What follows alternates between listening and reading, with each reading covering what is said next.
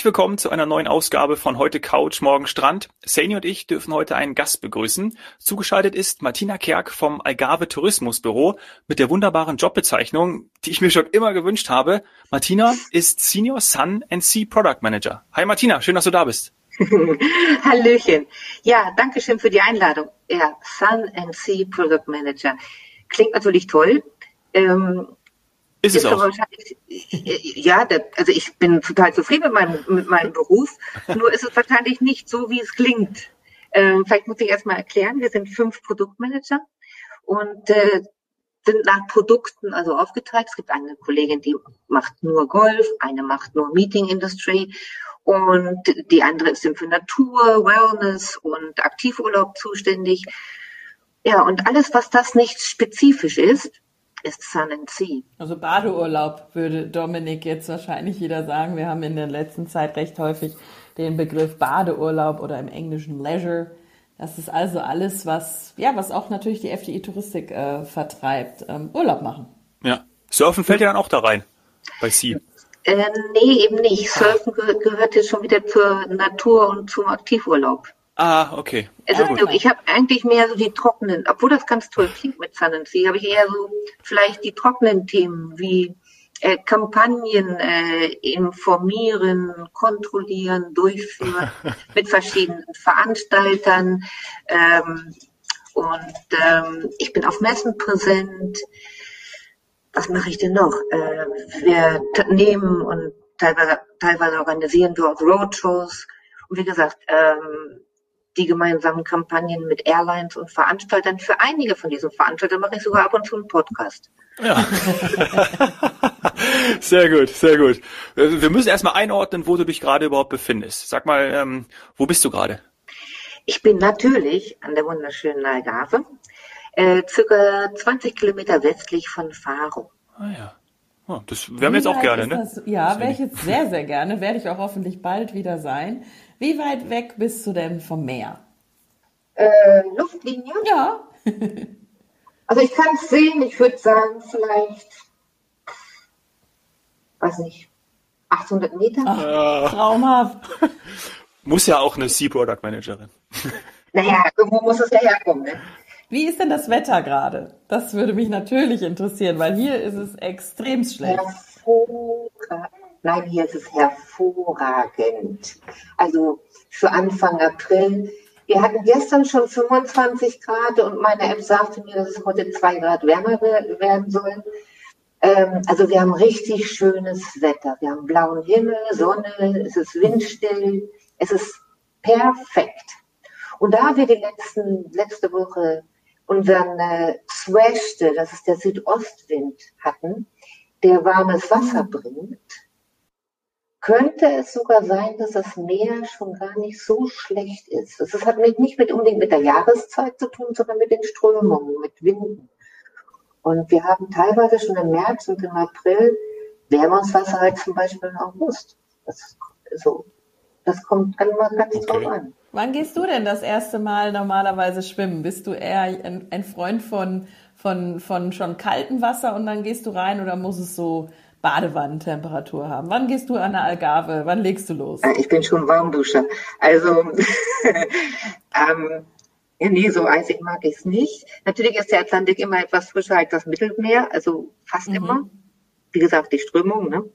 Ähm, aber also vor Mai, vor Mai gehe ich normal nicht ins Wasser.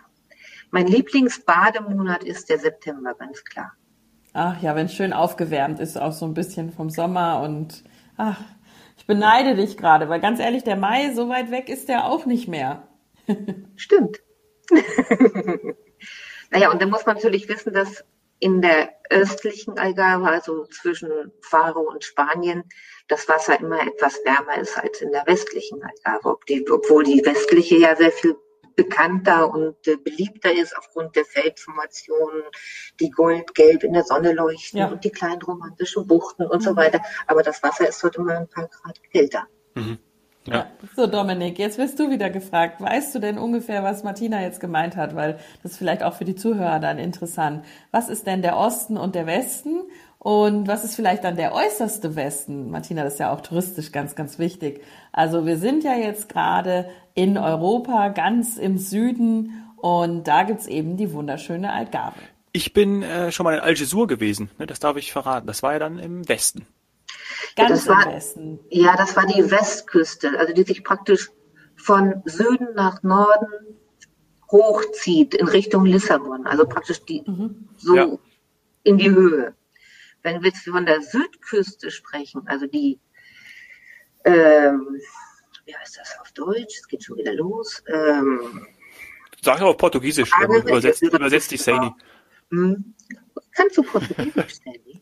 Nein, natürlich nicht. Ähm, ich habe auch tatsächlich weder akustisch noch inhaltlich jetzt gerade verstanden, was Martina gesagt hat.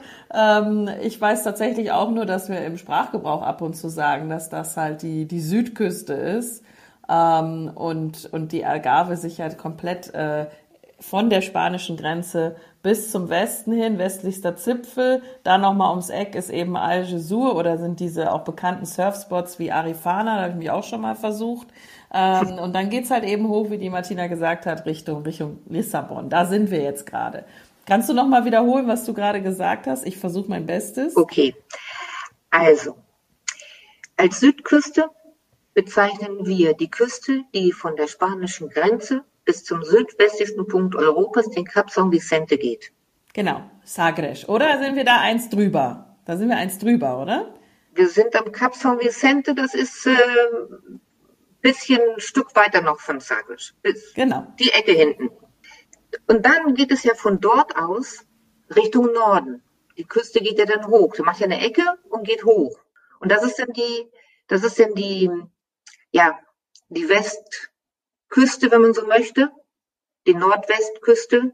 Und die sind halt bekannt für die tollen Surfbedingungen, beliebt bei Wandern. Da gibt es das Natur, den Naturschutzpark Costa Vicentina, also Vicentina Küste, ähm, wo es den äh, Fisherman's Pfad oder den Fischerpfad gibt, der geht oben direkt auf den Klippen lang oder halt der historische Pfad, der geht so ein bisschen weiter hinten das ist diese wilde Küste, an der du warst, Dominik. Mhm.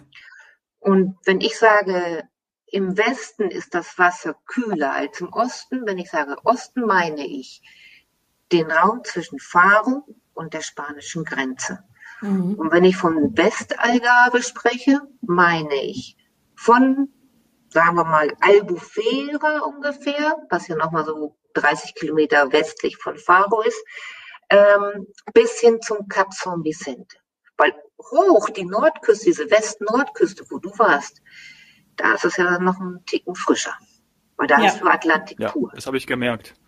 Mit der Brandung eben, ja. die du auch wolltest, ne? Ich bin leider häufiger ins Wasser gefallen, habe dann die Kälte gespürt.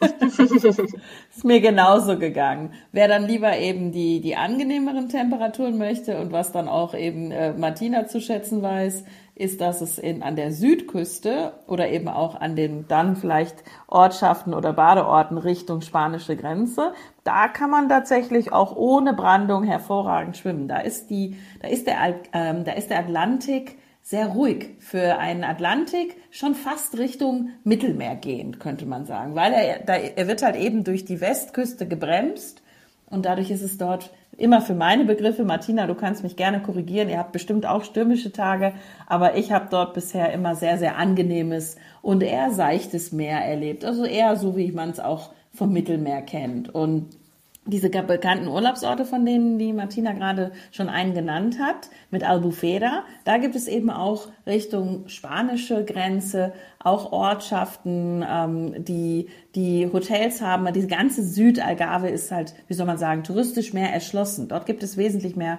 Hotels, Resorts, aber auch Ferienwohnungen, Ferienanlagen. Und das ist ja seit, seit äh, Jahrzehnten extremst beliebt in ganz Europa, auch beliebt bei Engländern und die Martina ist dafür zuständig, quasi uns diese Region näher zu bringen. Und ja, nochmal vielen Dank dafür, dass du hier beim Podcast bist. Gerne. Und der Dominik, der will eigentlich noch wissen, warum, richtig? Aber wir sehen uns nicht und du weißt eigentlich schon, was ich, was ich fragen möchte. Ja, ja ich weiß. Weil du dich ja, in, in, Wahrheit willst du das ja auch. Ja, genau. In Wahrheit willst du ja Martinas Job machen. Genau. Warum Algarve und äh, was hat dich dahin verschlagen, Martina? Ja, die meisten meinen immer, wenn ich sage, ja, ich bin seit über 30 Jahren an der Algarve. So, dann war sie da im Urlaub, hat sich verliebt und so. Nein, war gar nicht so. Nein, das ist wirklich so. Das denkt jeder. Ähm, meine Mutter ähm, hatte in Deutschland äh, gesundheitliche Probleme, wurde des Öfteren am Knie operiert, hat aber nicht wirklich viel genützt, eigentlich gar nichts und saß dann irgendwann im Rollstuhl. Und dann war das so ähm, dramatisch, sage ich mal, dass der Arzt gesagt hat, ich kann für Sie nichts mehr tun, versuchen Sie mal ein anderes Klima, vielleicht haben Sie ja weniger Schmerzen. Mhm. Und dann war sie in Italien, war auf Madeira und äh, an der Algarve und an der Algarve und an der Algarve und so weiter. Und irgendwann kam sie dann wieder und hat gesagt, so, guck mal hier, hat ein Papier ausgerollt, guck mal hier, das ist unser Grundstück. äh, bitte? Ja, guck mal hier, und da ist das Haus eingezeichnet. Äh, bitte? Kurze, äh, lange Rede, kurzer Sinn.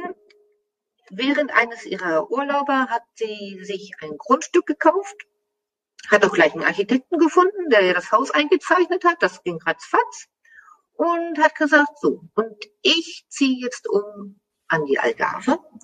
Wer mitkommen will, kommt mit, und wer nicht kommen mitkommen will, bleibt eben hier. Und du hast dir das erstmal angeschaut und hast gesagt, okay, ähm, ich, ich komme mit. Ich bleibe auch gleich.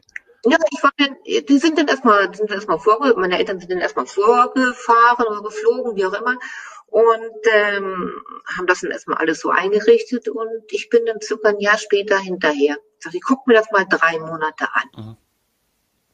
Daraus sind jetzt über 30 Jahre geworden. Also so schlecht war es ja. nicht. Ist nicht so schlecht, oder? nee, nee. Hätte mich schlechter treffen können. Schon mal vor, jetzt nach, ich weiß nicht wohin, ausgewandert. Nee, nee. Nee, alles gut hier. Also alles richtig gemacht. Toll. Mhm. Ah, gutes Stichwort. Alles richtig gemacht. Das ist ja ein Satz, den ich sehr, sehr häufig oder eine Aussage, die ich sehr, sehr häufig verwende. Ich finde ja, Portugal hat, hat wirklich viel richtig gemacht. Haben wir ja auch zuletzt nochmal in den Medien gelesen. Wie erlebst du es denn? Ähm, was, wie, wie geht's euch denn gerade? Wie viel ist denn los? Erzähl mal ein bisschen von der Algarve oder von eben Portugal, so wie du es jetzt erlebst, weil man, man kann es ja nicht leugnen. Du kommst natürlich aus Deutschland und hast wahrscheinlich auch einen relativ differenzierten Blick auf die Dinge. Ja, bei uns sieht es momentan so aus, dass wir zwar die Temperaturen von einem nordeuropäischen Sommer haben, sagen wir mal so, äh, aber es ist sehr, sehr leer. Hm.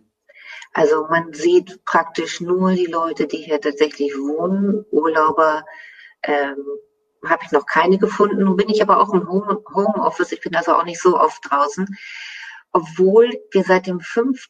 April äh, jetzt schon die Außengastronomie aufhaben. Das heißt, man darf sich schon auf, einen, auf eine Terrasse setzen, seinen Kaffee draußen trinken in der Sonne mit Blick aufs Meer.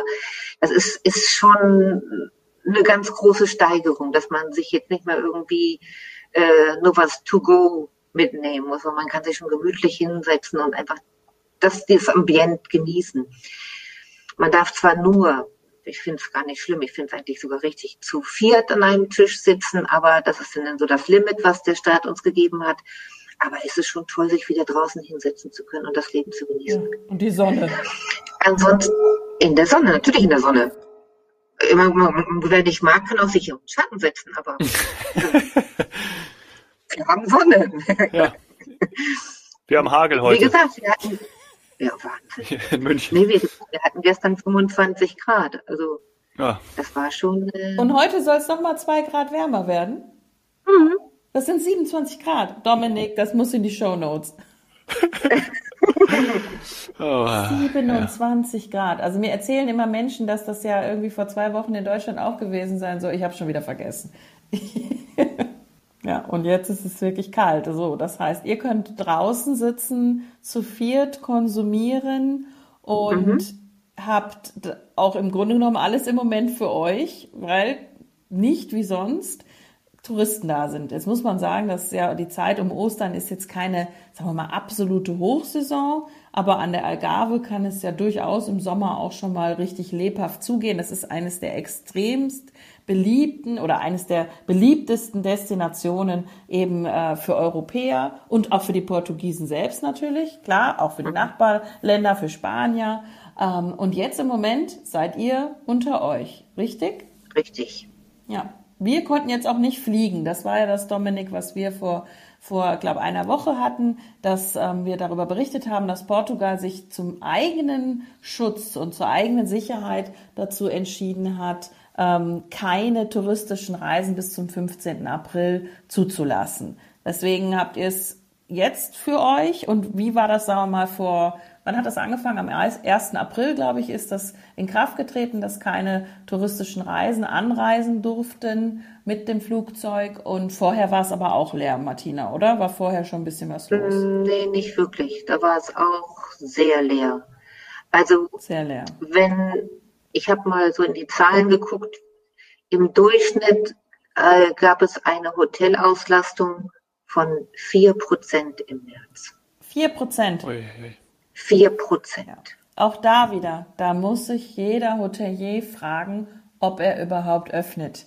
Denn es ist nicht wie in vielen Ländern oder auch teilweise in Medien immer angenommen, so dass die Hoteliers schließen mussten. Hotels konnten öffnen. Sie mussten sich halt nur an sehr, sehr hohe Auflagen und Maßnahmen halten in Portugal. Können wir vielleicht gleich noch drüber sprechen. Da gibt es ja das Stichwort oder die Stichwörter clean and safe. Ohne Clean and Safe ging mhm. da nichts.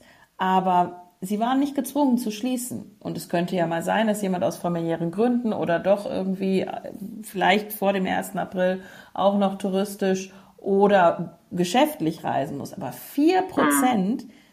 da macht man normalerweise dankend zu. Ja, so war es denn leider auch. Ähm, es gab Hotels, die haben durchgehend äh, geöffnet gehabt. Die haben also gar nicht zugemacht. Viele haben natürlich zugemacht, weil es sich einfach nicht gelohnt hat. Die Nachfrage war nicht da. Und ähm, die, die geschlossen äh, waren oder momentan vielleicht sogar noch sind, ähm, sind aber bereit zu öffnen, sobald die Nachfrage besteht. Und viele haben auch die Zeit genutzt, um Verbesserungen vorzunehmen, um den Gästen dann noch mehr Sicherheit bieten zu können. Ja, das haben wir in den Vergangenheit auch schon oft besprochen, ne? dass ja an Konzepten gearbeitet wurde, um entsprechend äh, Lösungen zu finden, um auch das Ganze sicherer zu machen. Und da ist ja das gute Stichwort, was Sani auch schon genannt hat, dieses Clean and Safe. Vielleicht kannst du darüber mal ein paar ähm, Worte verlieren. Ja, also Clean and, clean and Safe ähm, wurde letztes Jahr vom Tourismus von Portugal ähm, in die Welt gerufen, sage ich mal so. Es ist ein Programm, an dem alle Dienstleister des Tourismus äh, teilnehmen können. Ähm, es ist äh, also gratis für sie, sie müssen nichts dafür bezahlen. Das Konzept ist so, man macht eine Schulung, wie man sich äh, heutzutage zu verhalten hat, welche Maßnahmen müssen zum Beispiel, ich nenne jetzt mal Hotel, äh, wie muss das Hotel funktionieren, was darf man, was darf man nicht im Hotel. Alle Mitarbeiter werden geschult und nach dieser Schulung bekommt man dann äh, das äh, Qualität, Qualitätssiegel Clean and Safe. Ähm, es werden immer wieder mal äh, Proben genommen, sag ich mal. Also es werden Stich, äh, wie, sagt, wie sagt man das? So Strichproben, also, so Strichproben genau, gemacht oder es werden halt, Audits, also dass man es vor Ort nochmal kontrolliert. Ganz genau. Das heißt, das ganze, der ganze Staff ist dann äh, geschult und weiß ganz genau, wie er sich zu verhalten hat und die Einrichtungen im Hotel sind dann auch dementsprechend. Also es gibt kein Buffet mehr, es gibt zwar ein Buffet, aber es, äh, man geht ans Buffet und äh, sagt, was man möchte und das wird einem dann praktisch auf einem Teller serviert und in die Hand gereicht. Man darf nicht mehr selber sich was vom Buffet nehmen, mhm. äh, beim Frühstück zum Beispiel.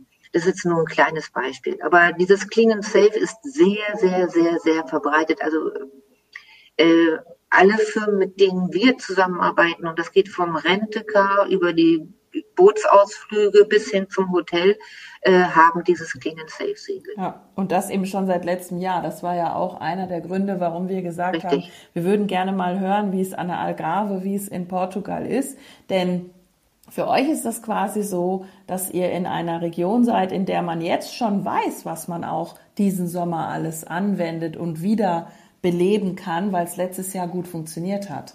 Ihr hattet ja schon einen Sommer, richtig? Richtig. Ähm, und was ich auch positiv bei uns finde, ist, ähm, wie du gesagt hast, man weiß, was passiert. Also wir wussten von vorne, von vornherein, dass wir ab dem 5.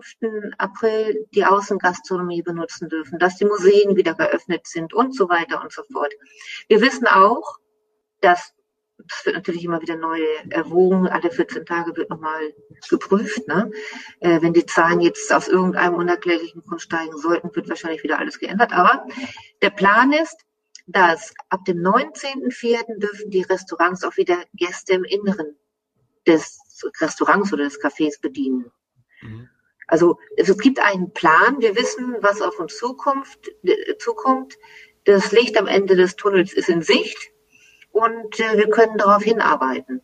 Und das machen wir auch. Es wird sich also sehr, sehr, sehr an die Regeln gehalten hier. Das ist unglaublich. Wenn ich so sehe, was in Deutschland abgeht, ich möchte jetzt nicht über niemanden schlecht reden, aber ich denke, da sind wir schon disziplinierter.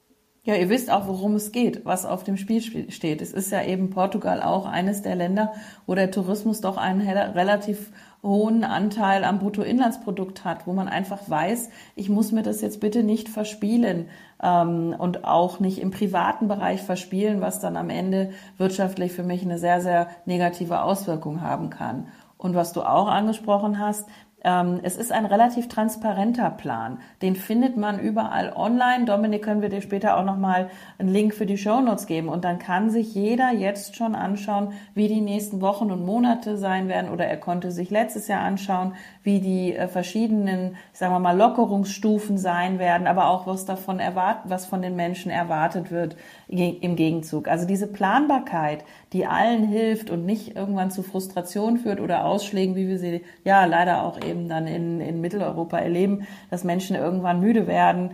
Ähm, oder anfangen, im Kleinen zu rebellieren. Das brauchst du nicht, wenn du weißt, es gibt, es gibt einen guten Plan, einen Stufenplan und es ist auch transparent erklärt. Ja, da muss ich sagen, hat man jetzt auch in letzter Zeit in den deutschen Medien gesehen, dass man da auch mal Richtung Portugal gucken kann.